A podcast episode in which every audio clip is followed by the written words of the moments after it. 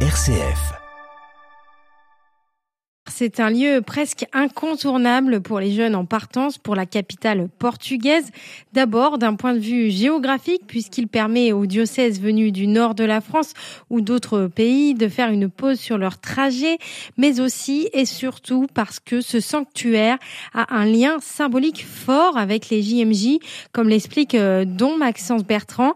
Il est prêtre de la communauté Saint-Martin, chapelain au sanctuaire et responsable de la pastorale des jeunes. C'est le thème des JMJ euh, qui nous a indiqué un peu aussi cette dimension spirituelle, c'est que Marie se leva et partit en hâte. En fait, c'est hyper fort dans le message de l'eau parce que Bernadette, un peu comme la Vierge Marie après l'Annonciation, qui se lève et qui part voir Élisabeth, Bernadette, après cette rencontre avec la Vierge Marie et avec le ciel, s'est levée et est partie en hâte au service des malades à l'hospice de Lourdes et puis ensuite après dans sa vie religieuse à Nevers.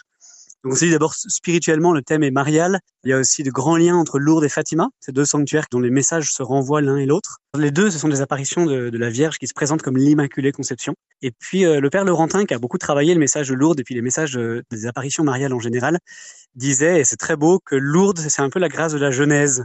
C'est-à-dire que les éléments principaux, c'est l'eau, la source, et puis la boue, la, terre, le sol de la grotte.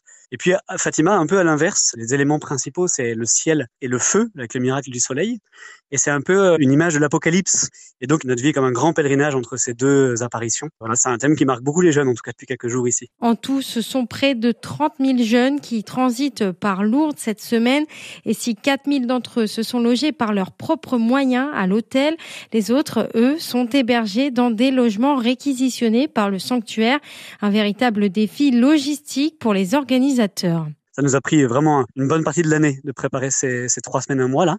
Sur tous les plans, sur le plan des hébergements, de la restauration, de la sécurité, de réservation, de secrétariat, de communication avec les groupes. Mais c'est vrai que c'est une, une, logistique énorme. La ville nous a pas mal aidé en nous prêtant des gymnases, des salles de sport. La cité Saint-Pierre aussi, le secours catholique, nous ont prêté la salle Padre Pio pour toute la durée des JMJ. Donc ça a été aussi un travail de collaboration. Et pour marquer le coup et accompagner ces jeunes, un programme spécial a été mis en place du 19 juillet au 9 août avec des temps de louanges, une grande messe internationale chaque jour, des parcours en petits groupes imaginés spécialement pour les JMJ et même euh, les soirs de forte affluence, une représentation gratuite du spectacle de Bernadette sur l'esplanade du Rosaire, un programme chargé qui a le mérite d'introduire comme il se doit les jeunes dans le temps des JMJ. Lourdes, il y a une grande grâce d'universalité, parce qu'il y a toutes les cultures, toutes les langues, on est habitué au sanctuaire à recevoir toutes ces cultures. En même temps, il y a une grande grâce d'intimité. Et c'est pas toujours facile dans notre vie chrétienne de relier les deux.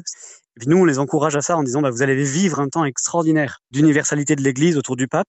Je pense que Lourdes peut beaucoup préparer votre cœur à, à faire redescendre cette grâce dans l'intimité de votre vie de foi, à tenir bien les deux ensemble en fait. Et ceux qui n'auront pas eu l'occasion de vivre ce temps de préparation au JMJ le vivront peut-être à leur retour de Lisbonne. En effet, les capacités d'accueil du sanctuaire sont d'ores et déjà pleines pour le 6 et 7 août.